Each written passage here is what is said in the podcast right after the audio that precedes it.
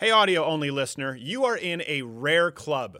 You are old school doing the radio thing. Most people are either watching uh, visually on YouTube or, of course, behind uh, uh, the Mug Club membership at crtv.com using that app because there are a lot of exclusive visual sketches and elements that you don't get in the audio only version. But uh, either way, you can join up and support this show if you wanted to keep going at louderwithcrowder.com slash mug club. We really appreciate you listening or watching on YouTube and uh, hope to see you on the other side. louderwithcrowder.com slash mug club.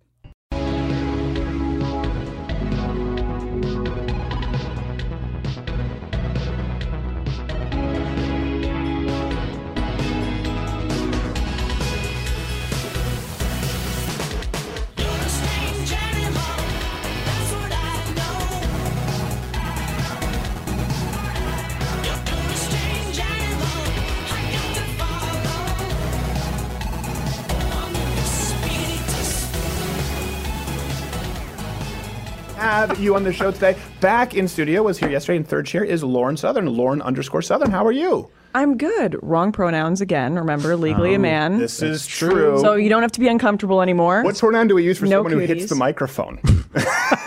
idiots? Boss. Let's go with Z. And I pre- ye- yesterday, Lauren, for those who missed, Lauren Mug Club members came in in a beau- beautiful dress, Yeah. and we all felt horrible, and so we shamed her right away and said, Yeah. "Dress down." Yeah. So we appreciate Much it. cozy. We were in like PJs. Yes, exactly. I know. By the way, I know we're going to have Tommy Robinson on the show. Uh, we don't have him on for obvious reasons. The guy has a lot going on, but we do have Karen Straughan. Boom. Yeah. Nice. We do have Stefan Molyneux. Boom. We also have Prime Minister Justin Trudeau and Samantha Bee. Him again? Yeah. Not exactly. Uh, producing, actually doing a really good job this week is Quarter Black Garrett. You are, in fact, a Quarter Black. That's right. I am. I appreciate it. Show Thank the fans that they Uh, can know.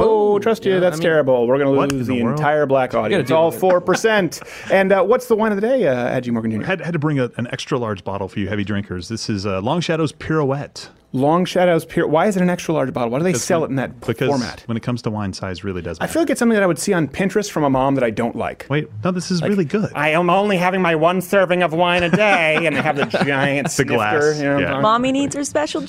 Yes, exactly. I ate fruit for dinner. it's like, yeah, yeah. Hopefully, your kids have a pool without a fence. and hopefully you're buying wine from me. Uh, by the way, question of the day: We're going to be talking quite a bit about Me Too and some of the latest frauds involved thereof. Uh, a few months into this now. I've seen a shift. You notice a shift in the temperature, change in the temperature toward Yeah. the movement. So, how do you balance being supportive of the victims, of course, actual victims, while not automatically throwing anyone who's ever been accused uh, under the bus? No questions asked. Let me know. Let us know. We'll be talking about it, and I think we'll be talking about it with uh, with uh, Karen Straughan. Actually, Lauren will be fill-in hosting for me with Karen Straughan yes. just because I can. Uh, leading the news, though, you'll love this, Lauren. I have no idea why. Is a new study on ecosexuality. Did you know that was a thing? Hmm. So yeah, it's I having. didn't want to know that was a thing. What's But I having feel like you're going to tell me anyway. I am with the Earth. Yeah, the Earth taking the Earth as a lover raises a number of legitimate concerns regarding non-human consent as well as sexuality. This comes from Sage Journal. Good lord. Um, seems like it would. It seems like this would raise a lot of questions. I've heard of objectum sexuals, like that lady who married the Eiffel what? Tower. Yes. But there's an Oh. actual trend now because someone, I guess, a tree. There, people now have been falling in love with trees, so tree mentally huggers. unstable. Well, that's what you say. So this is, this is the new progressive frontier. This is where we are, and uh, we actually now go live to a press conference being held by a representative from the other side of the spectrum uh, who disagrees with them. Their spokesperson is about to take the podium. Thank you for coming as an ambassador of the Tree Two movement, personal survivor of ecosexual assault, and a self-professed strong fembotanist. I am appalled at the lack of compassion self awareness, or accountability as it relates to the ongoing sexual abuses of my treeple without consent. Largely because they cannot consent. This has been an ongoing struggle, which treeple Americans sadly learned to live with, but with the recent events occurring at Kevin Spacey's nursery and the widely publicized herbicide of Harvey Weinstein's potted ficus, we can no longer stay silent. Because that plant had a name. His name was Ficus. Ficus Morningwood. And he was my friend. And for fear of the ramifications, to my everlasting shame, I stayed quiet. But not anymore. We will be silenced no more. The Tree 2 movement is here to be heard and here to stay. I will now open the floor for any questions you may have. Yes. Bro, is uh is your name really Hardwood? I don't know what they were expecting. I don't know what Lauren was expecting. Her face did this. Something other than what she's hearing, I think. you should have known better, Lauren. Sorry. You had a point, It's Gerald. definitely your fault. Flip along, brother. So, the, the, I've regretted coming here since the moment I touched yeah, it. yes, exactly. I apologize. So, so going back to yesterday's conversation, where exactly would the front hole be With a tree? on the on the Earth? well, explain context for people who don't I know. said going back to yesterday. They they can. Not everyone knows. Not ah, everyone it's has joined true, Mug Club because has there's a bunch of poor asses Well, out because there on the YouTube who can't afford LGBTQAA sixty nine dollars a year, which is which is a problem. which is definitely a problem. Stop doing the Starbucks. Okay, Anyway, Lauren, do do Gerald's job for him. What's the context of front hole? I have to be the one to explain this. Yeah. I get to explain front hole. And what was you are privileged with the task of explaining it. Well, friends, uh, you must know by now that using the proper terms for genitals is a very offensive thing to It do is. because not everyone can have vaginas. So I thought you were going to avoid saying it. I was going to, and then I realized I couldn't. I was, my brain was going. It was like going through words, scrolling, and I'm like, nope, gonna nope, I got nothing. really thought you were going to avoid it. but you- uh, yes. this was not my fault. So we covered it yesterday. They want us to call them front holes. Yes. Yeah, front holes. Uh, and you know what? We're probably not gonna. In other news, Jon Stewart, by the way, came to the aid of two goats on the run in Brooklyn. This comes from the New York Post. The comedian turned farmer rescued the two rogue goats caught running around on the N train tracks. So uh, the two goats were actually taken to an upstate sanctuary where they'll. This is a, is a feel good story. They're going to be taken care of, cared for, well fed, then groomed, and given a late night talk show. Donald Trump is a piece of bah. Michael Cohen can suck my bah. And I hope Paul Manafort gets in by the bah. I don't even know which context those beliefs would be necessary. It also Wow. almost seems like someone writing this program uh, is horribly confused between goats and sheep. Or that's all we had the wardrobe for. Thank you, Lauren, for tolerating. By the way, hit the notification bell, join Mug Club, or subscribe on iTunes if you want to listen to this uh, audio on the go. You do. You, that was a, that was a good uh, Samantha Baugh. I'm pleasantly surprised. It's gonna come back to haunt me. it will. Don't ever run for office. oh, that's awesome. Uh, but do appear in Sharknado 5. That'll actually that'll help. that'll reverse course for you. The only thing that makes me feel better. Coulter, you and I now. Yes, exactly. I, that's significantly worse. Speaking uh, of animals, by the way, a Chinese man was fined for releasing pigeons on the highway. Uh, if you're wondering how could this go wrong, let me explain to you how. So he told police he'd been keeping 60 to 70 pigeons, but he decided to set them free, and uh, he said he chose the highway because it was a wide open space full of cars. Yeah, who, what in case you didn't know how this would end? I set them free. Not exactly. Eh, about half of them survived. But look, look, let's not be too picky here. This does come from a country that eats dogs. So this is a step in the right direction. Wait, do they eat dogs in China or is it just Vietnam? No, it's China. That was the whole festival was in China when we talked about it. Really? Yes, they have like an entire dog eating festival. Another reason to not like them. And people got They inflate their currency and they eat man's they eat best the friend. pooches. Have you ever Then blame seen us. those those posters of vegans where they're like, at which point do you side? Do you do you decide which ones are food? And they have a picture of like a cat, dog, pig, cow, da da da. Sounds And like everyone puts because vegans are trying to say like they're all beautiful animals, but everyone just puts the line before pig. They're like this one. I draw the line at tasty. Yeah. Tasty. Right there. They turn junk into bacon. They're Take amazing. Those same vegans and show them a fetal chart and watch them explode like a fembot in Austin Powers. Um, hey, speaking of which, I don't know if you know, did you know that there's an all-female SWAT team now? What? Yeah, being deployed to protect the Indian Prime Minister. This comes from MSN.com. They're expected to play a major role in the security detail for the Prime Minister's address on Independence Day uh, after being inducted by the Delhi police. oh my gosh. It just sounds funny, Delhi police. we are protecting all you see. Good, good for you. Uh, not exactly the Hope Diamond, but an all-female security detail. I know might seem odd. Sorry about this, Yes. Lauren, but we do try to keep an open mind here, Lotto Crowder. Hence why Yeah. you're in the studio, uh, if not a little bit of tokenism. So we've decided to look at the love it. pros and cons in this week's Eye on India.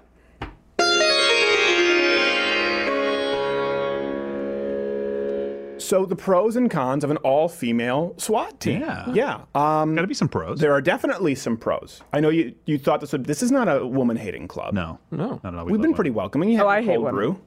you hate, did you not get along very well? Apparently, I didn't get the memo. Oh, oops. just gay men.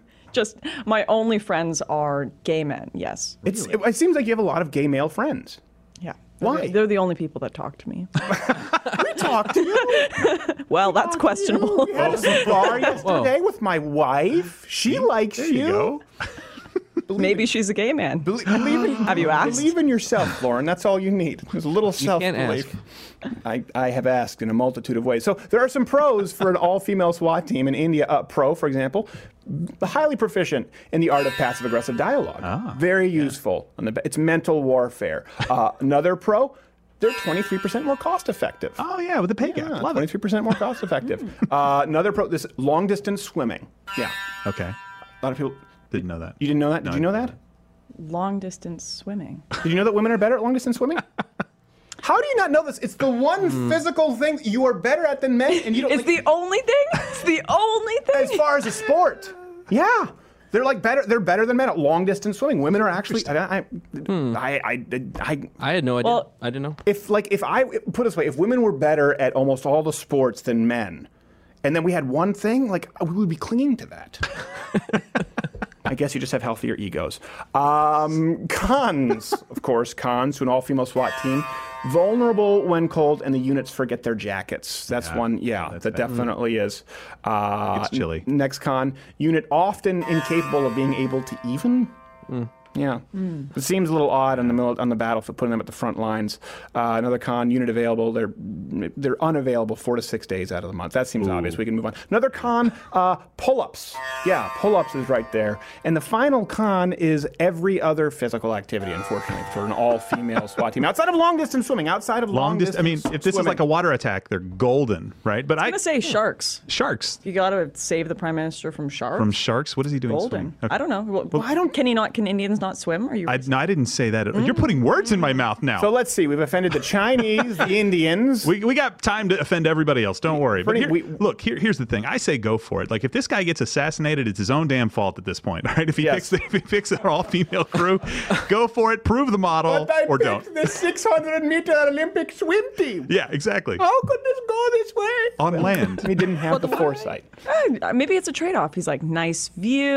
Oh my Fifteen percent gosh. more likely to die. I'll take the coin toss. said it. Security You detail said is, it. is just Bollywood it. film star. Yeah, exactly. Yes, yes, that's very safe. Before he dies. Finally, uh, a Canadian Prime Minister, Justin Trudeau, is now defending his recent racist uh, attack. Yeah. That he, I guess his, he called this heckler racist. Um, you know what? Let's just before let's just roll this clip right here, and I'll explain to you. That, so that's what my entire maternal uh, Uh, family members sound like. I'm my whole mom's side. I met them. He's right. Yeah, Are they, always speaking sound drunk. There you go. So she's asking him about about the refugees costing hundreds of billions of dollars to the uh, taxpayer. And here you go. Here he is. He's saying Miss Racism plays no role in Quebec. Now, do you speak? You don't speak French, do you? No, I don't. Okay, all right. So that was just as I was trying to trans. She's basically saying, "Hey, what about the cost of the asylum seekers and refugees?" And he just says, Yeah. you're a racist." it's it's extremely frustrating because you've also got the media and just the progressive education system supporting this and saying yes it's a racist view to ask about taxpayers money being wasted on illegal migrants. It's a racist view to have borders. It's a racist extremist view to want to have a nation state with an identity. That is completely false. The extremist opinion is Trudeau's opinion. Hmm. To destroy borders to destroy a national identity. If you don't have those things you're not a country. So why are we pretending women like this, who are asking rational questions, are the extremists. It's a lot harder for Canada too, because unlike the United States, where, where our identity was uh, basically a series of ideas, Canada's identity was uh, sort of you know kissing the ring of the Queen. It was an actual colony. European identity. It was very. It was a colony. That's different. Yeah. The United States identity was never racially tinged. Right. It was entirely constitutionally based. People don't understand that in Canada or in places like Germany. For them, it was a people, and so it's, Yeah. it's a little bit of a tougher transition. Yeah. Well, ab- absolutely. She said it right. So this woman actually said illegal immigrants in her question. He in- originally responded from the podium, immigrants. But she said, "There's there's immigrant illegal." That's basically what it was. That's actually what it But sounds did you see like. what he did? He replied with immigrants. Your your hostility towards immigrants has no place here. And then later on said the racism. Yeah, thing. He immediately changed it back to try to change the word again. Immigrants aren't a race. Exactly. And yeah, illegal and they're illegal people legal that are there. different. Yeah, and we were talking about this yesterday. They, you said they get all kinds of benefits when they go there. They get picked up and taken like a valet service to a hotel for a while. immediately two years of welfare. Like they are Yeah. getting more money than Canadians, and Canadians are paying for this. We Yeah. have Canadians that are struggling, that are on the streets. We have hun- literally hundreds of thousands of kids in Canada that are below the poverty line, and you're bringing in tons of illegals from America. Thanks, by the way. Yeah, you're Deal welcome. with your own situation. Don't send them to us. Yes, I know. No, no, no. We're sending them north. I don't know. We should just we should just send send them all to Mexico, even the ones who aren't from there.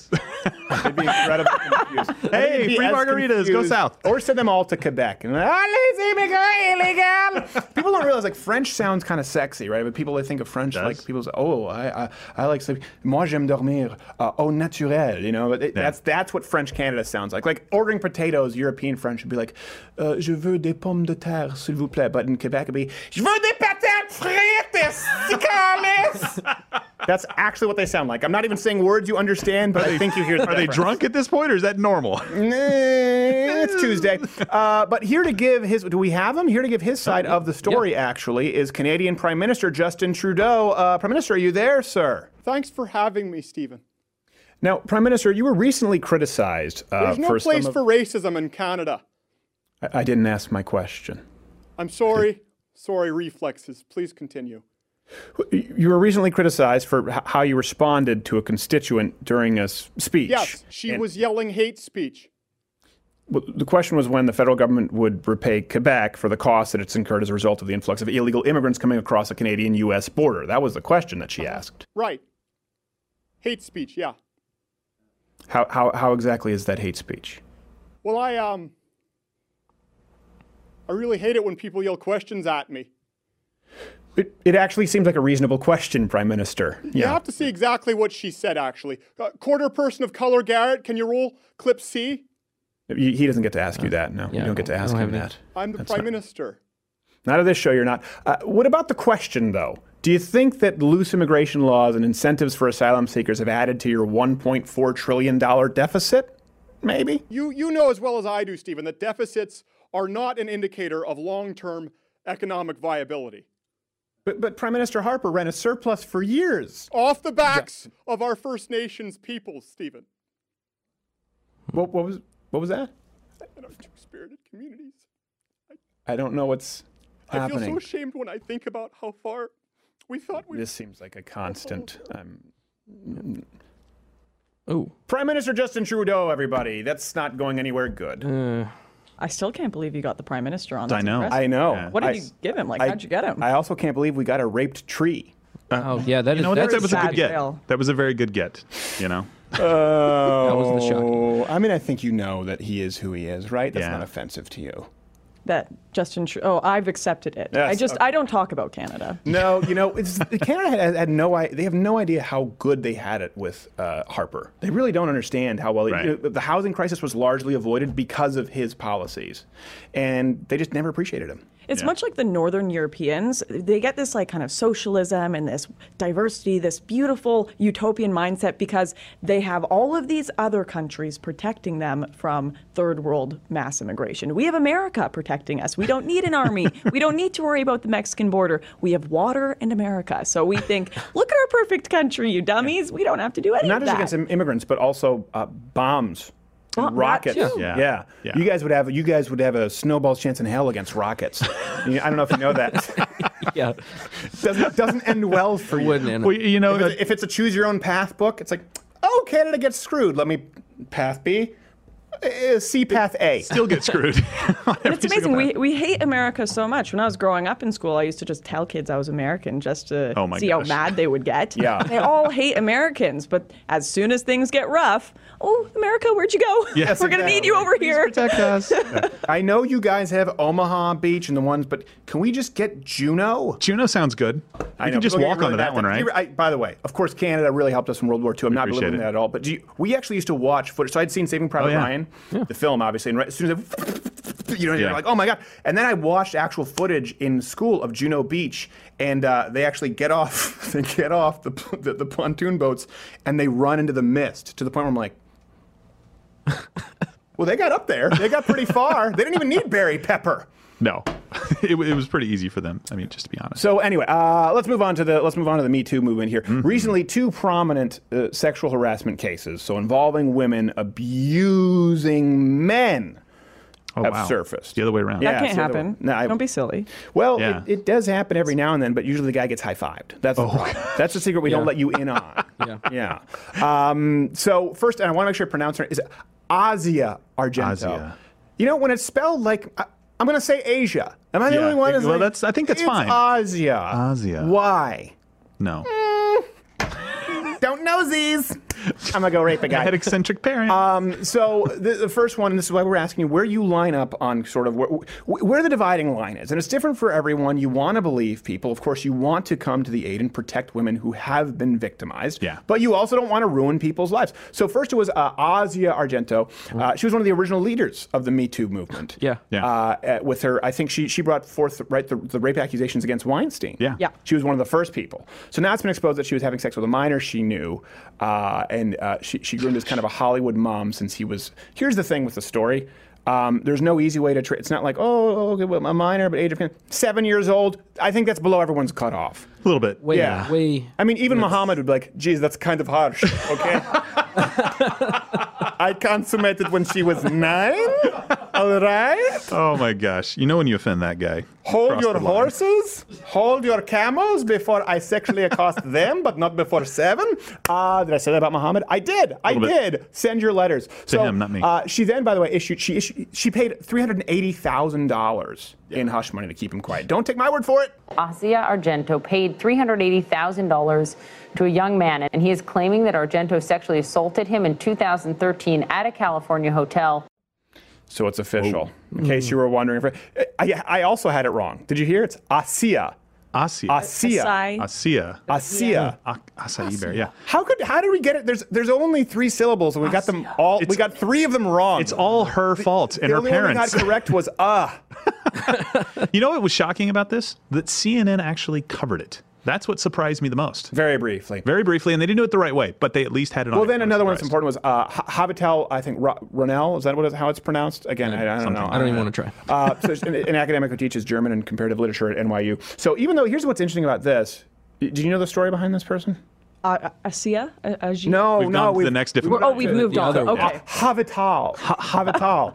Don't worry, I was the one who bit the bullet because none of us knew how to pronounce these No. names. I'll. Because we all, we all realize we read the news because we don't really watch or listen Yeah. to it because we try to actually keep our. I try to not contaminate my mind with what Don Lemon has to say or anyone in news. So I try to read it, and that way it's kind of. But then I forget how to pronounce. It. You should names. just mispronounce it and go with it. I think when you try to pronounce it correctly, Well, You screwed yourself. Okay, let me clarify for you. Even though she was supposedly a lesbian, she sexually harassed, twist, a gay male graduate student. is that like a double negative mentoring. making a positive? How? Yeah, well, this comes from the conservative screed, the New York Times. So Habital Ronell, then he said, she pulled him into her bed. She put my hands onto her breasts and was pressing herself, her buttocks onto my crotch. He said she was kissing me, kissing my hands, kissing my torso. That evening, a similar scene played out. Again, he said, and you know that's a gay man just by his description. Right? Yeah. Yeah. He made, she made me put my hands on her breasts. That's not how a straight man. Oh. Lord! It sounds like sounds like a, a regular night. It sounds like a date. Actually, like a that sounds date. like your fantasy night. And then Uh, let's she just was be honest. quite like. pressing herself. Uh, Your Honor, may the record state that the uh, professor was twerking. Yes, twerking, the official term. And yes, he's really gay because he didn't like it at all. No, here's here's. Any of it. Not one. Not one second. Eh, If you see pictures, he might not be gay. Okay. It might just be brilliant cover at this point. Nice. No, was, were these people excoriated for it? Like everyone else in the Me Too? No. No. No, not at all. What do you think happened with them? Hmm. Could it be? Is it, you're not used to ch- moving your chin beard. You have to pretend like you have a chin beard, Lauren. Yeah. Oh, okay. Go for Yeah. it. There you go. Think Jafar. He's got it. Jafar. I got it. What it. happened? They were defended, of Oh, course, by the left. Yeah. Why They- not? They even received a letter uh, defending What? her. Yeah, yeah, but both, both of them actually, si- signed by a, a squad of famous academics, including. Judith Butler, you've heard us talk about her, the mon- mother of all gender studies. What? Judith Butler, that's the one these trans- Defending them? The first one to say that gender was a spectrum was Judith Yeah. Butler. Even before modern gender theory, it was still kind of like with transgenders or transsexuals, there were two genders, you could swap. Judith Butler was the one who said, All of them. She's the one I hate. So this is what's so infuriating about this whole Hollywood mess is now that it's like blown up with sexual assault accusations Yes. against everyone, every gender, every group, they're suddenly saying the things that conservatives were saying years and years ago, which is assault accusations are complicated. You need to make sure Yeah. you have all of the facts before you persecute someone, send someone to jail, or ruin their life. And it's horrible to rape someone. No conservative has ever said, great to rape someone. They've always Right. thought it was bad. They've just thought, let's get the facts. Yeah. Now suddenly you have Rose McGowan freaking out and saying, oh, my friend's been accused. Yeah. Let's be gentle. Exactly. Let's be careful. It's like, huh, okay. No, exactly. All of a sudden, we're, we're a little hazy on the rules here. Yeah. It used Yeah. to be every sur- they all need to be believed. Now I don't know where we line up. Yeah, Yeah, that was you're right. exactly what CNN did. That's how they got it wrong. They spent Right. the entire segment talking about where they got the documents from, and well, we're not really sure, and we got it from here, but they didn't speak about the the terrible nature of what she actually did. Yeah. they spent the whole time kind of skating working around on a it. gay guy. Exactly. Uh, no, but I think you're. I think there's, and I think that's important to bring up. There are two kind of sides to this Me Too movement. There's exposing perverts, the Kevin Spaceys of the world, Right. the Harvey Weinstein's, granted, Yeah. uh, Uh, and and holding them accountable. Absolutely, I think Yeah. we should do more of that. 100%. Little castration in there. I'm fine with it for people who've actually done it. Just to make That's sure, how men yeah. feel. Men with wives or mm-hmm. mothers or daughters, we don't have a secret meeting behind your backs to be like, but secretly we like raping all of them. It never, it never happens. Not at all. I've never once had a guy bring up rape in front of me outside of the context of a joke because if there's nothing else that we've learned from this show, it's that rape is always funny. The second side to the Me Too movement. and demonetized. Now, quarterback. you have to show Lauren. She was laughing at that, but I'm turning to hide herself. That's our pass. If you're a quarter I'm hood sorry. pass, she's our uh, nether region pass, to quote her. Yeah. Genital Wow. air. I love that front she, front hole. I Front love, that hole. you, I Just love that you remember. cornered yourself into saying the word vagina. There's no, Never flipped through so many word cards Yeah. in my brain. and come up completely empty. There's no good word for it for women. Have you noticed, like with guys, there's like Tallywhacker, Pecker, John Thomas, and they're all kind of silly. But with women, they're all kind of sexualized. Like there aren't a lot of silly names for. Vagina is almost the most polite word. It is. It Used. really is. Technical. Yeah. Never exactly. gone. I've gone and said it again.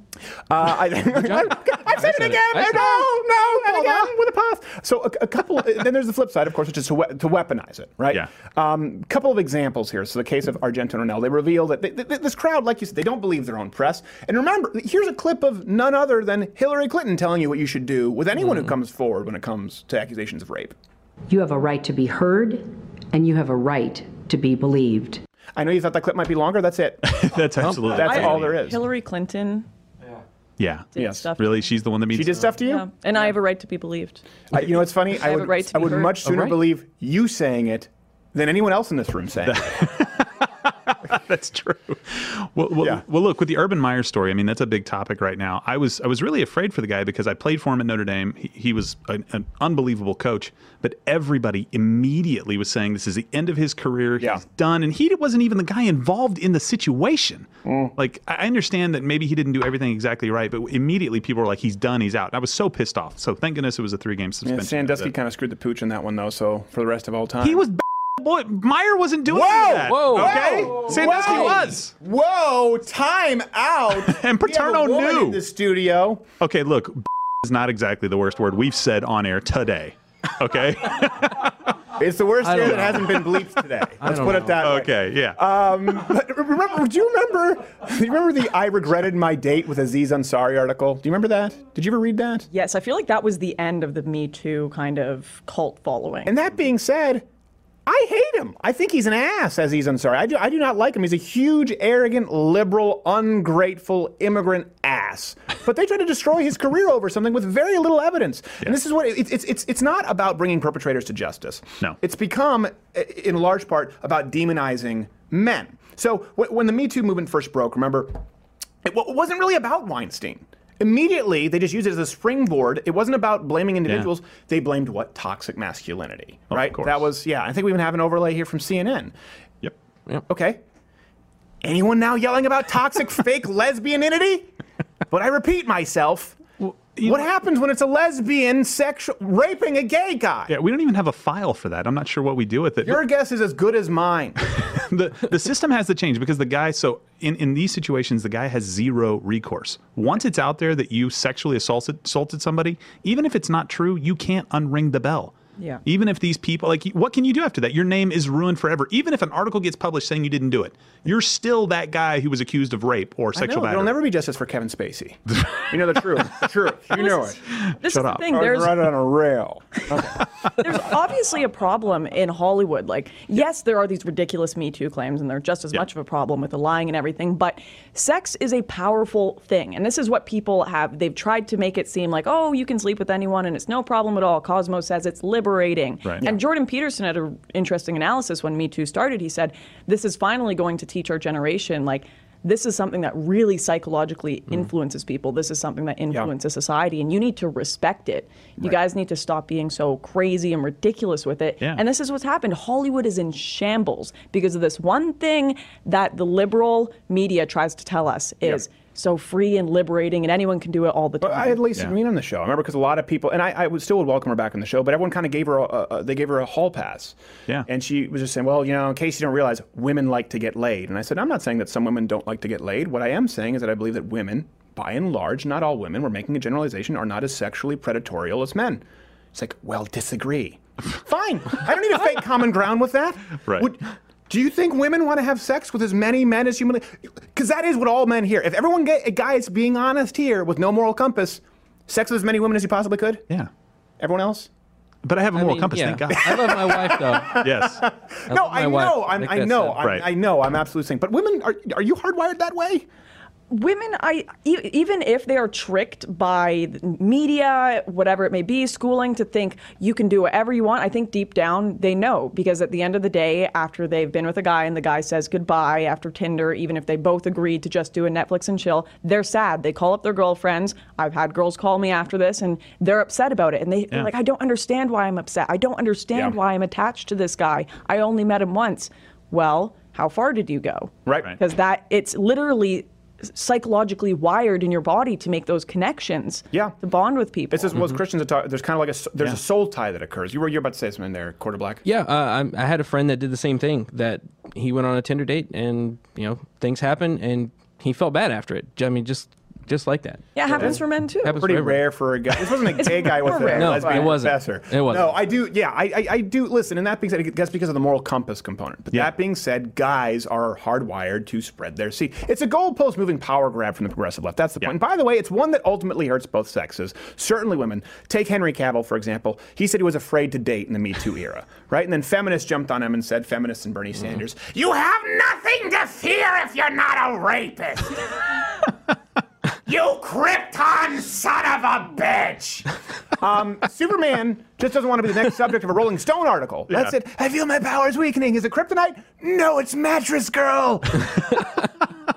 you have nothing to fear if you're not a rapist. You have everything to fear if you have a penis. That's know, the truth uh, right now. Dating was hard enough when you didn't have to have written consent before you Yes. kissed someone, right? Well, that's what they've been doing with difficult. fraternities too. South Park made fun. Yeah. By the way, progressives have admitted that the Me Too movement is less about truth than it is about causing what they quote a, sh- a shift in power imbalances. Yeah. That's from the conversation right there. A shift in power imbalances, and that's everything. That's Yeah. black. That'll be the closing uh, closing segment. I want to talk about that a little bit more because shifting power imbalances just for the sake of it, you have to figure out who's at the other end of that seesaw when you shift it. That's really Yeah. important to know, and this is foundational for the modern progressive left. Like we've talked about, it's the underdog automatically has the moral high ground. Um, and unlike here, we have to get going. We have to get going to a Stefan Molyneux here in a second. Unlike John Oliver, Samantha Bee, or Samantha Budd, or Trevor Noah, who just bitch, I do want to be solution oriented. And you touched on this, and I think you're right. The problem we're told is we have a culture of rape. Okay, let's go along with that premise. What's the fix? The solution is the exact same kind of crap that you've been mocking for decades, like Mike Pence not going out uh, to dinner alone with a woman who's not his wife. Like not allowing your teenage daughter or son to go upstairs with the door closed and a box of Trojans. How about hmm. that? Maybe teaching young people that abstinence, if not until marriage, which I still advocate, that's just a personal decision, it's just me, but at least until you're old enough and in a permanent relationship or a long term relationship, maybe that could be beneficial. Like maybe teaching young men to serve and protect young women. By holding doors for them, by not allowing them into dangerous situations. And yes, that includes the front lines of war. Why? Because pull ups, like teaching women that motherhood is more important than your business success. Why? So they can raise successful, morally upright young men and women of their own. Maybe like teaching men, yeah, men, you don't get off the hook, about real masculinity. Let's throw away the terms toxic masculinity. How about just real masculinity, like being a leader, a good husband, a faithful husband, and a father who stays with mommy and works through the marital problems, even though his feelings might be hurt? How about that? What you call toxic masculinity, I call necessary for the survival of the human species. And you know what's not? You know what's not necessary for the survival of the human species? Identity politics toxic lesbianism, lesbianism. I don't even remember what it was. I don't even know what you call it. toxic lesbian raping gay studentism and man shaming. That's not necessary for the preservation of the human species. Dummies. We'll have Stefan Molyneux after this, and then Lauren is going to interview Karen. That'll be that'll be fun. Two ladies.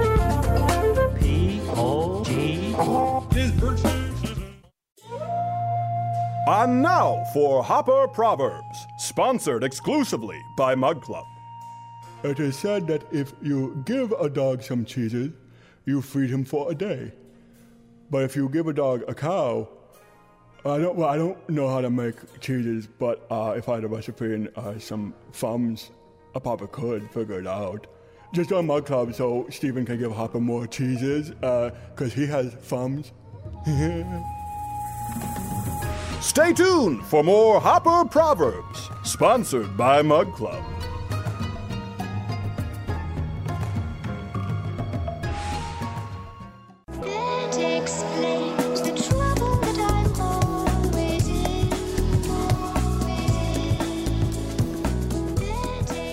All right, very glad to have our next guest. Actually, L- Lauren is not here right now. Nope. She had to use the restroom, which actually ties in perfectly. We're going to lead this conversation off with restroom talk. You know him, of course, youtube.com slash free domain radio, as long as they allow him. And I want to get this plug right. He's speaking at Phyllis Schlafly's Gateway Eagle Council. St. Louis, Missouri, September 13th through 16th. Of course, you see his Twitter there, Stefan Molyneux. Stefan Molyneux, did I get that right? Uh, that's that's great. I'm actually looking forward to the Eagle Forum.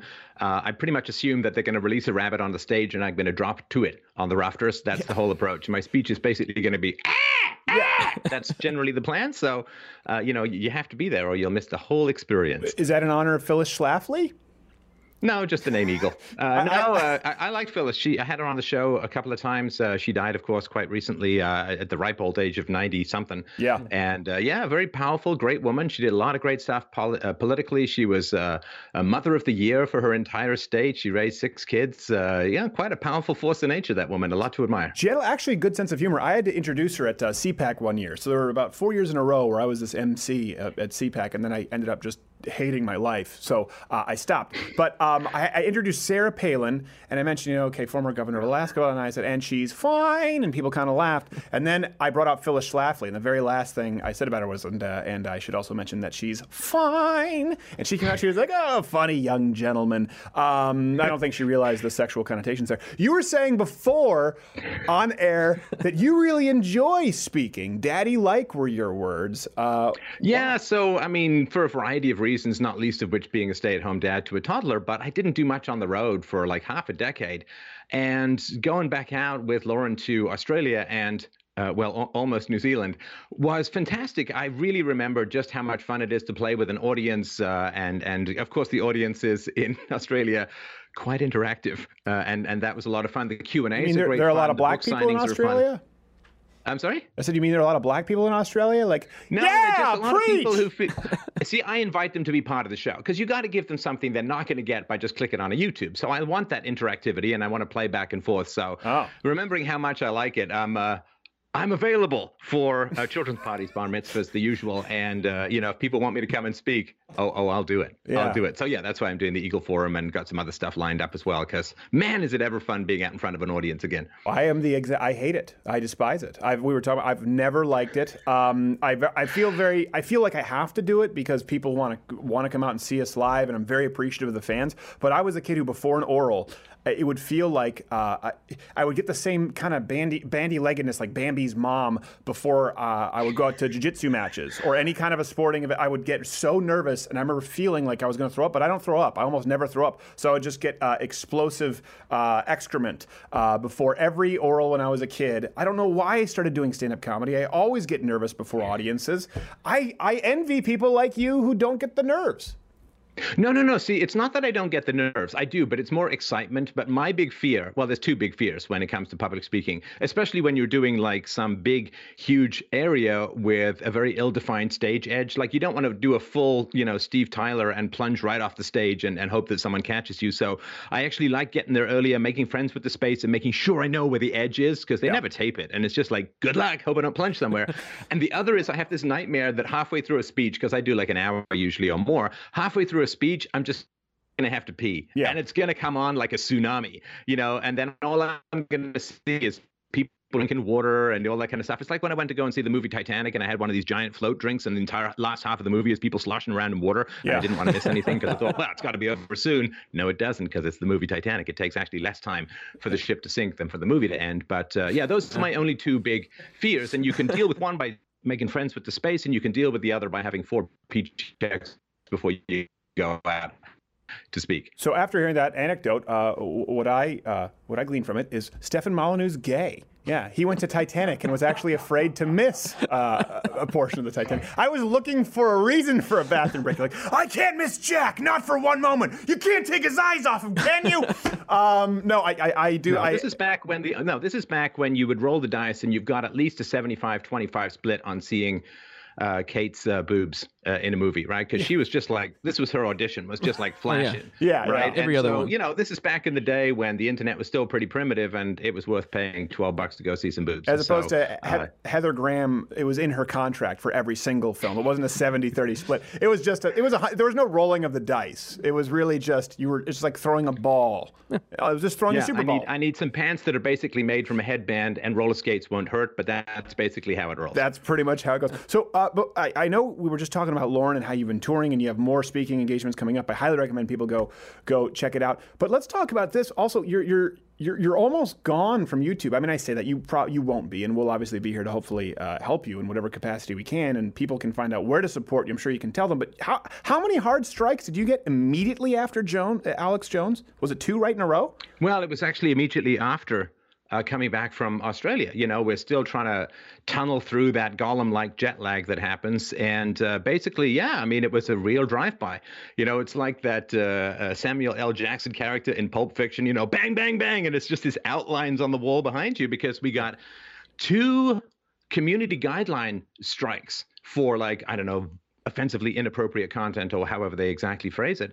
And yeah, it was pretty rough. And uh, one of them was on an interview I did with Katie Hopkins, noted British journalist.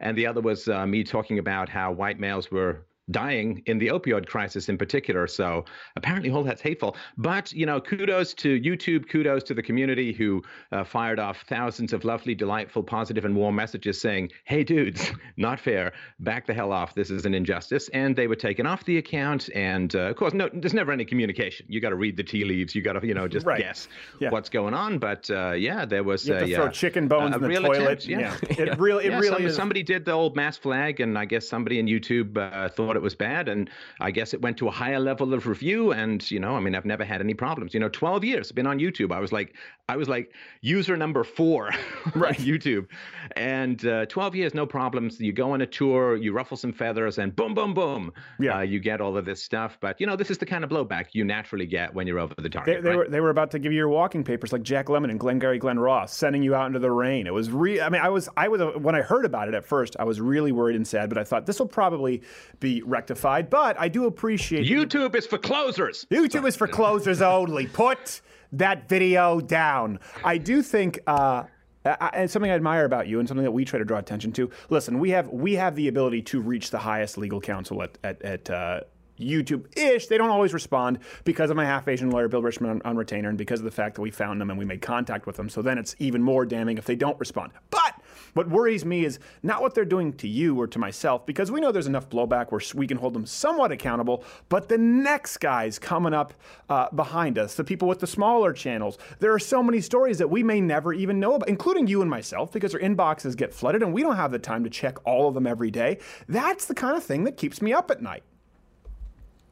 Well, uh, you're absolutely right. I mean, there are the people who are the up and comers, and I get messages just like you of people saying, "Well, you know, I did, I had a channel, I was doing it for six months, it was growing, and then boom, boom, boom, it got vanished." And this happens to Facebook pages, this happens uh, uh, on YouTube and other places. And you know, much though I'd love to help everyone, you know, we've we've got lives and, and audiences to please and all that.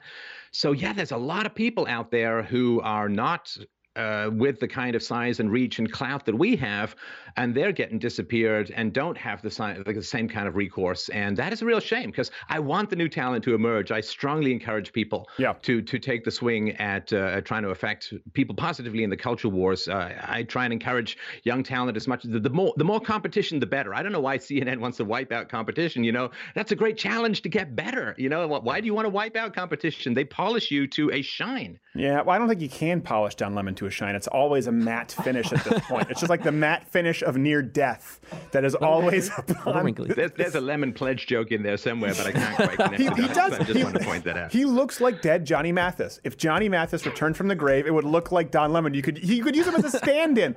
Um, and I do hope. Listen, people out there, uh, obviously reach as many of the big YouTubers as you can. If your channel is removed, and we always tell people, obviously, Stefan, you know this, because sometimes we'll get messages like, "Hey, I just ran an entire," like we're talking about, I just uploaded Glenn Glary, Glen Ross to my entire YouTube channel and took it down. It's like, hold on a second. Most of the time, you usually are violating copyright. But if you're in the right, you know that you're not, you know you're doing the right things. Yeah, do reach out to as many people as possible. Sometimes they don't get through, but we do want to help you guys. Really quickly, we don't have a ton of time. We have Karen Straughan coming up. I think actually Lauren is going to fill in host for me. We'll see how that goes. Um, your recent video was titled uh, "The End of South Africa," I believe, and I know you just toured with Lauren Southern, who did Farmlands, and uh, we were talking about that documentary. Um, wh- what do you think happens there? Obviously, the title is provocative. People can go watch it. But how do you think this all comes down in, in South Africa? How do you think it ends? Well, I mean, I, I hate to think that it's inevitable, and the title is provocative because I don't want it to be the end of South Africa. Right. I want people to have enough food. I want them to have political freedom.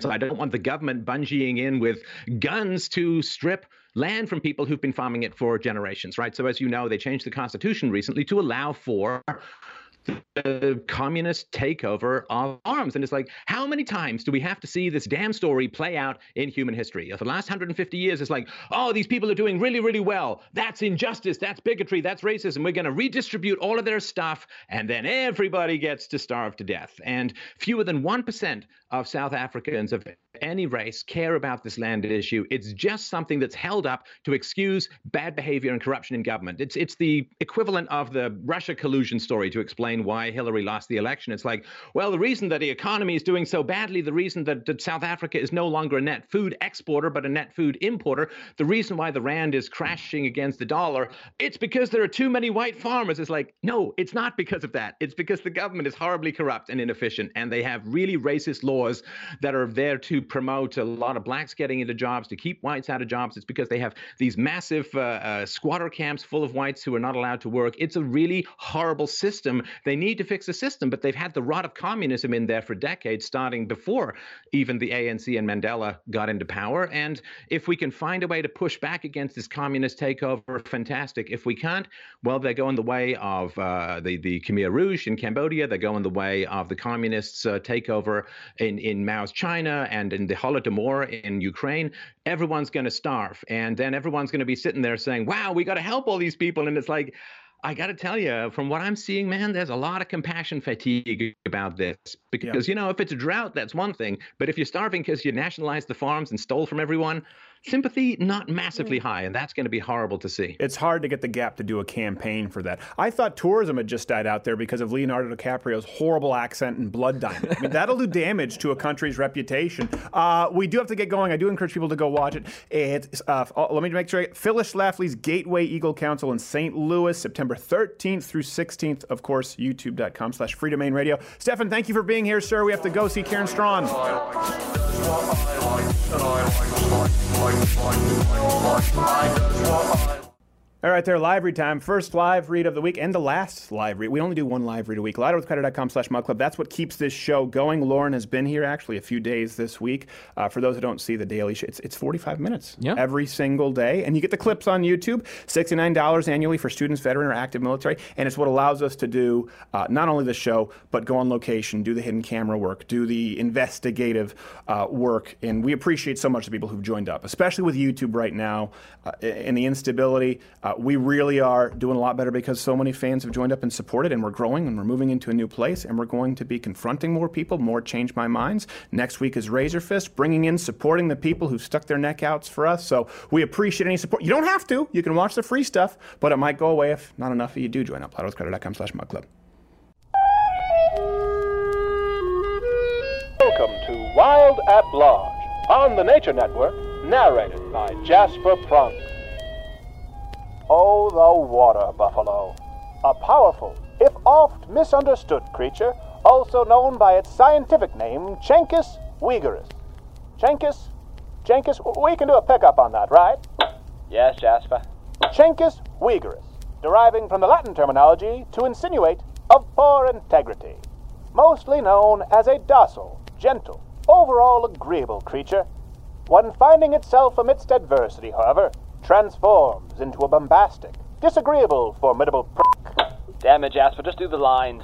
No, no, I'm telling you, I was on a safari out there in India. I don't know if you call it a safari. We were in a jeep, and this thing came up and just started ramming it for no reason. Just say the lines. I think this is important. We're doing our viewers a service here. This water buffalo is not what he presents himself to be. Some people might think it's a good natured, agreeable creature just looking to be pet, when really, he's misleading and just looking for a bar fight. What are you even talking about, Jasper? I'm talking about one of these things when I was out there with the ex wife and the children, almost bulldozed our SUV right over. For no reason before that, we were feeding the damn thing. We were supporting its livelihood. It just turned on us. Went everything against we thought it stood for. And then those park rangers fined my ex wife because she fed them the wrong food and she had the nerve to send me the bill, by God. Jasper, just stop. Uh, do, do you know what that's like? Do you know what that's like to get a bill six months after an annulment for something you didn't even do? Do you know how soul crushing that is? I bet if you did, you'd stop telling me to stop, you smug little sh. Stay tuned for more Wild at Large on the Nature Network, narrated by Jasper Prunk.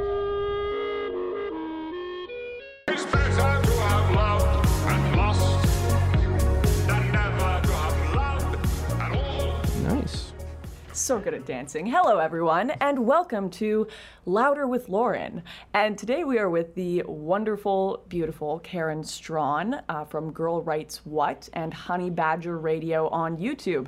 Karen and I actually haven't seen each other since we went to a slut walk together in Alberta, I think, was it? Yeah, it was in Edmonton here. Good you you got to sleep on my couch, which probably wasn't fun. No, it was a very, very cozy couch. Now, I understand that you wanted to talk about the Asia, Asia, can't pronounce her name, Argento situation. Uh, one of the first accusers of Harvey Weinstein and one of the founders of the Me Too movement. And you want to talk about the fact that she has just been accused herself of statutory rape with one of her co stars, actually a younger male. It's it's a little bit of a weird story. Like I think the uh, the statutory rape thing kind of muddies the waters because I mean everybody knows that there are 17 year olds out there who are capable of con- consenting to sex, right? In Canada, our age of consent is, is 16. But um, what really struck me about this particular case is is that they met on set when he was seven years old or something like that. And they have had this, uh, they formed a bond that they both described kind of like a mother son bond. And she's still calling him her son and, you know, like her sonny boy and all this. I don't think that's it's how almost it like works. a uh, Macron situation. You know, the French president with his his much older wife that used to be his teacher, and they've got this weird like mommy son creepy role play thing going on. Yeah, well, and and he describes the situation as something that ra- actually really messed him up. Hmm. So essentially, and she was 37 and he was 17, so that's like a significant age difference there. Then you factor in the relationship between them. That that might mess somebody up. And uh, as the responsible adult in the room, she probably should have, you know, even if he was interested, she should have said, no, no, this is not okay. But um, so I think has- the age itself, being under the age of consent, just confuses the real weirdness of this situation, right? Right. And and TMZ has come out with the photos of them now in bed together. So there were some doubts. Now people are a little more kind of sure that this did happen. What do you make of Rose McGowan's comment? So she came out and said everyone needs to hold their judgment and be gentle towards Asia Argento. After, Well, I think that people should withhold their judgment for sure until evidence but comes out. But that's not how McGowan was treating anyone else in Hollywood, was it? Or That's anyone in general. McGowan was saying, That's right. believe all victims, believe all victims, unless they're men. yeah, no, that's that's absolutely the the problem. Or unless who they're accusing is a woman. Um, that that's the issue that I have is, like, I would argue in favor of Rose McGowan's approach to this case that that should be the approach to every case. Um, but that's not what the Me Too movement is arguing. You know, I believe survivors, I believe victims. Every acquittal is is a miscarriage of justice right um, every man who comes out with evidence uh, you know or every time something like the university of virginia um, you know rolling stone false accusation comes out as false and is discredited that that's actually um, proof of somebody getting away with it somewhere so the whole thing is just annoying and and it's frustrating and it's hypocritical Yeah. Hollywood is a mess. I can't even look at it anymore. It upsets me. No. Their lives are all just. They need to sort that out. Now, something else that is a mess, and you talk about it a lot on Honey Badger Radio free speech situation. Uh, famed internet provocateur Count Dankula, who taught his pug dog how to do the Nazi salute and was brought up on hate speech charges in the UK, has now lost his case and subsequent appeal. And he is trying to take the case to the UK Supreme Court for a final appeal to see if he has the right to make a joke without being prosecuted, essentially. Your thoughts? my thoughts you know like when you when you watch the video and i did watch the video and i found it hilarious and played it for my kids and they found it hilarious Is your dog Um, also a but what- fascist? sorry Is your dog also a fascist? my dog is i would say she's borderline personality I need to call the UK disorder but she's she's not high, she's not extremely political okay. um, but uh, essentially, he said he prefaced the joke with, "To play a prank on my girlfriend, I'm gonna turn her cute wee dog into the least cute thing I can think of, which is, of course, a Nazi." Right. So, like thinking of the worst possible thing I could turn this dog into, which would indicate that he doesn't like Nazis. The guy actually like also, this is something that the mainstream media never mentions, he has a giant tattoo on his chest of a hammer and a sickle. That's something the Yeah, media I- conveniently forgets when they discuss this case. I don't think that he's.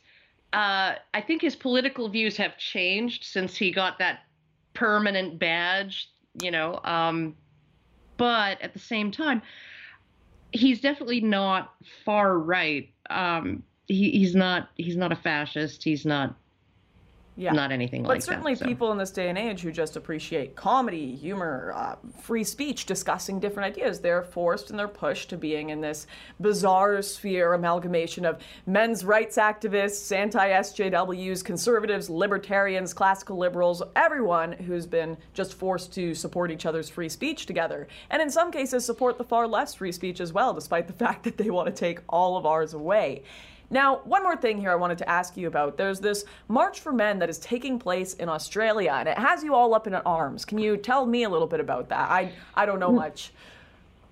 Um, it's being organized by a woman named Sydney Watson, who has a YouTube channel. Oh yes, Uh, I've heard of her.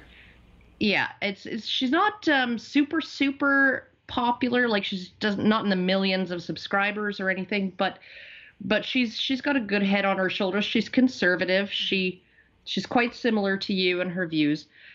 Um and she like recently there was a young woman killed eurydice dixon who was uh, raped and murdered while walking home from work at night.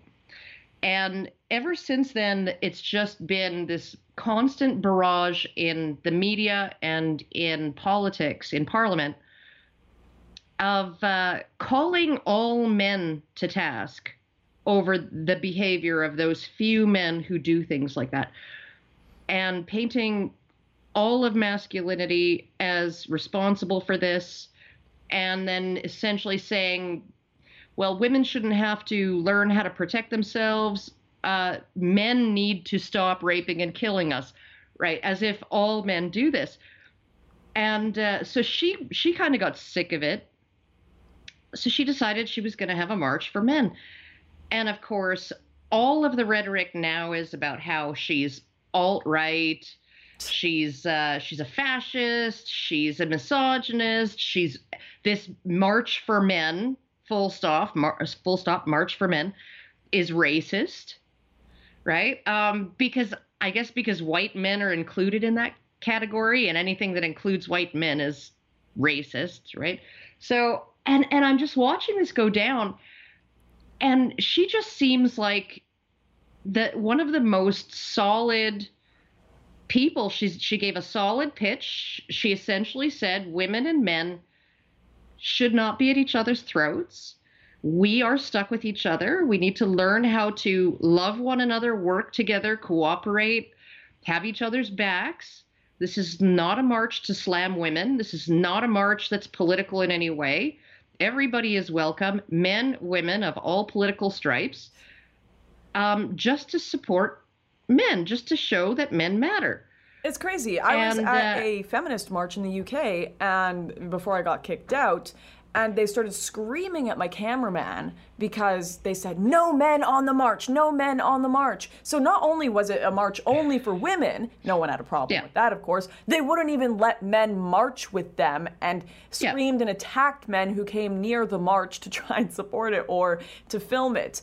So the radio silence on that. And yet this poor girl who's organizing a men's march absolutely being Oh slammed. yeah, and and on top of that, there's a counter protest planned um, between eh, essentially Australia's Antifa and uh, some other feminist groups, the National Union of Students, um, Women's uh, Caucus, or something like what that. What are they protesting against? I, like men have issues too. They have high suicide rates, like massive. They're they're more likely to be killed on on the job. Look at I saw it was almost parody. Like I'm sure you saw it too in the mm-hmm. UN Women's page on Facebook. They posted something where it was like. 17% of journalists killed are women. This is a Yeah. disaster. We have to face this problem and address it. And everyone's kind of sitting there like, wait, doesn't that mean the Yeah. other 80 some odd percent are men? Which makes it yeah, the we gotta get those numbers up. we, we gotta we gotta we gotta get more female journalists killed to make things equal, right? I mean, I've seen similar things like that. Uh, you know, globally, 60 million children of elementary school age are out of school. Half of them are girls. Well, no, duh. you know, um, but we're supposed to care more because girls are affected, and and people do care more. Yeah, yeah. It's it's Yeah. sad. It's sad, but thank goodness we have people like you sticking up for men's rights. Even though it's tough and you get all the slander, but it's good to have you. When I was young and I started going to the slut walks uh, before I got into this crazy world, you had my back, and now you have Sydney's back. And thank you so much for that, Karen. Uh, but we got to move no- on to the next segment. So I'll see you guys later. All right, thanks, Lauren.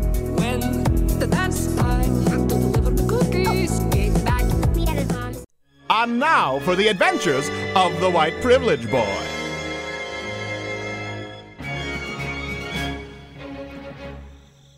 Did you see the look on Mr. MacArthur's face? Yeah, he didn't know what hit him. That was awesome. Oh, darn it, there's Officer Jenkins. Oh, no, what do we do? I know. Let's run into that alleyway.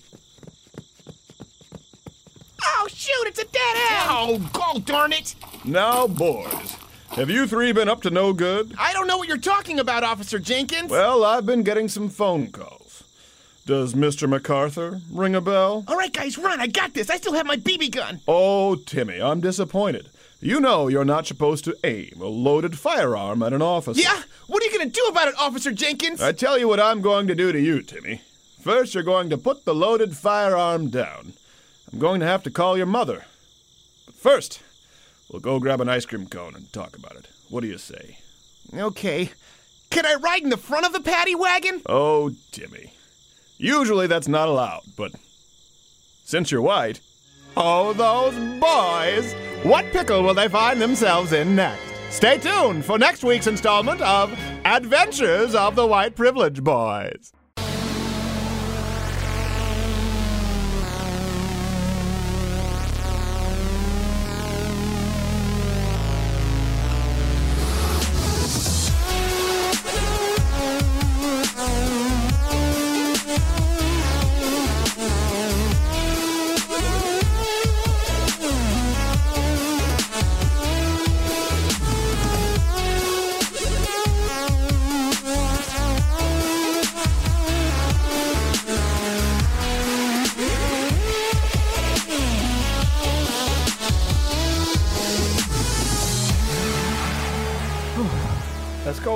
The Blake gosh.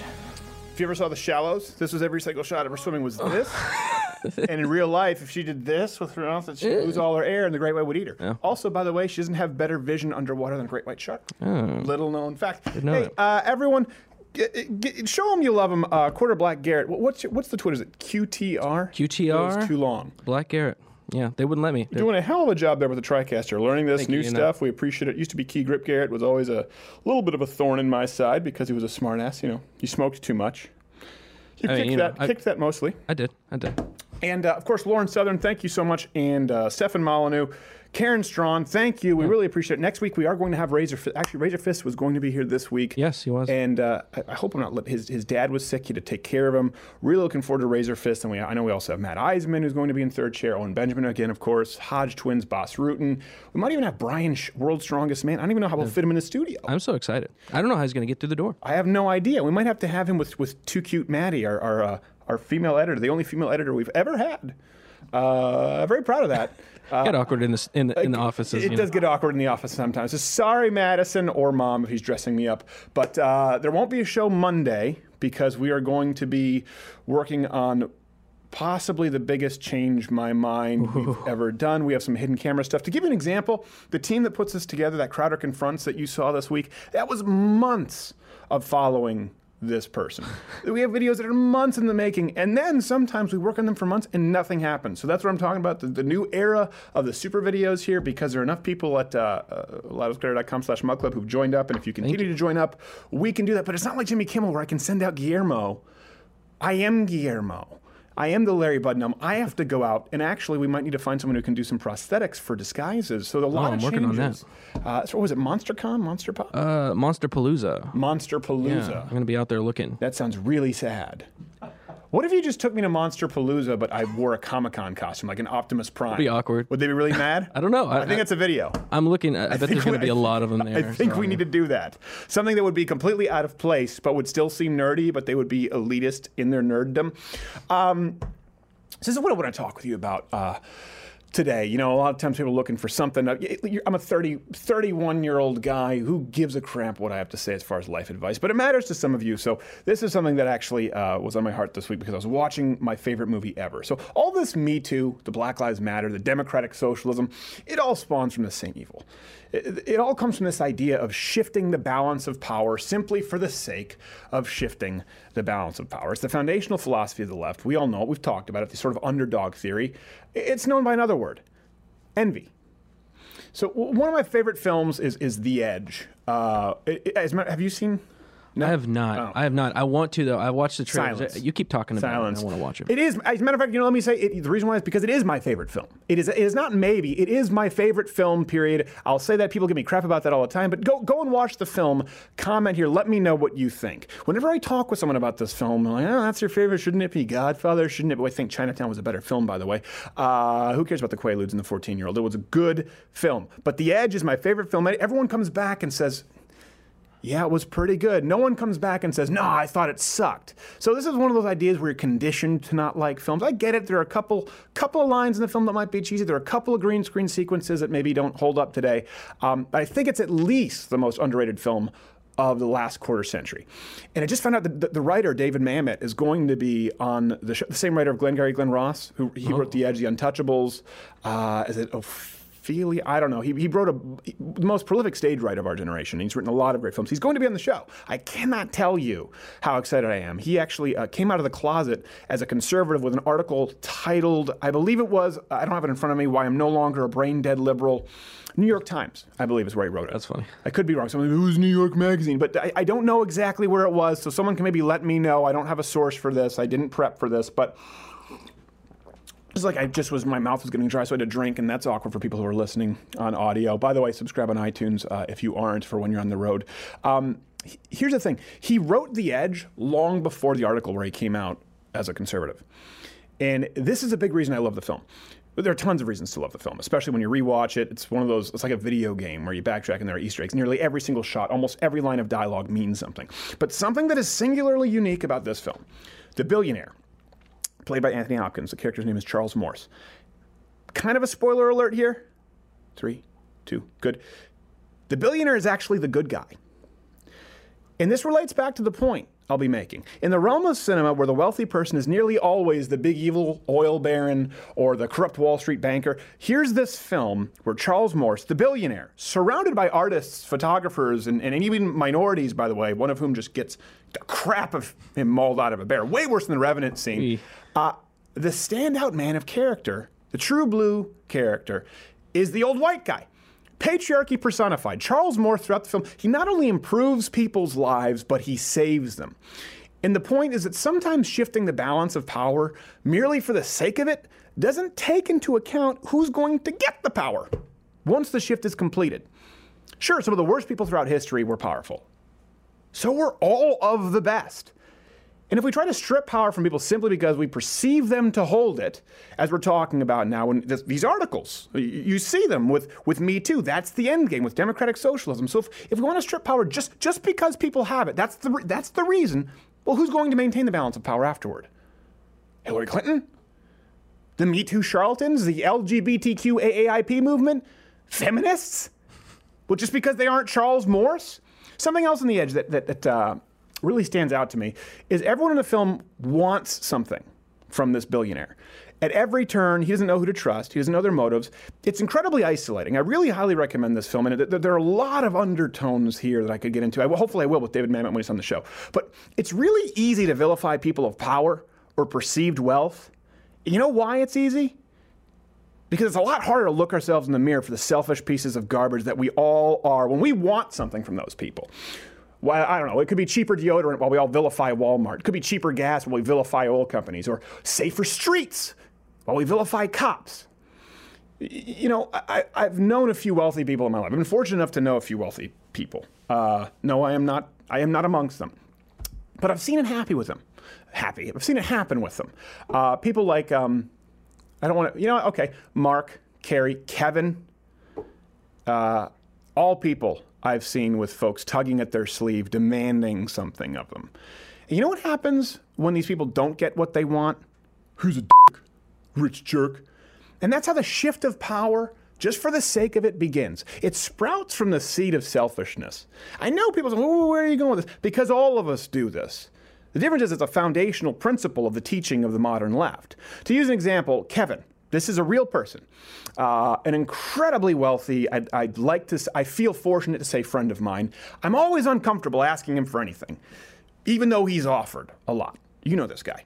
Um, to give you an idea, okay, let me, gi- let me give you some examples here. I'm, try, I'm, I'm trying to make sure they don't reveal identity, but I, I don't really think they care. Let me let me give you two examples. There are two videos completed here at Louder with Crowder. This team never would have been able to do if not for this man, Kevin, lending us his personal plane.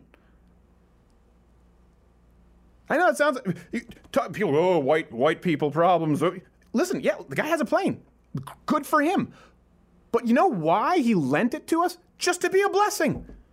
To- just to be a blessing, not not only to us, but to you, the fans. One of them was a Crowder conference. One of them was the whole YAF conference, and because we there was no way to get out there commercially, and there were there were over 800 fans in that in that uh, uh, not mess a ballroom. I wouldn't have been able to see. He knew that we needed to get six crew members out to a location. We couldn't afford to do it in time otherwise. We wouldn't have been able to.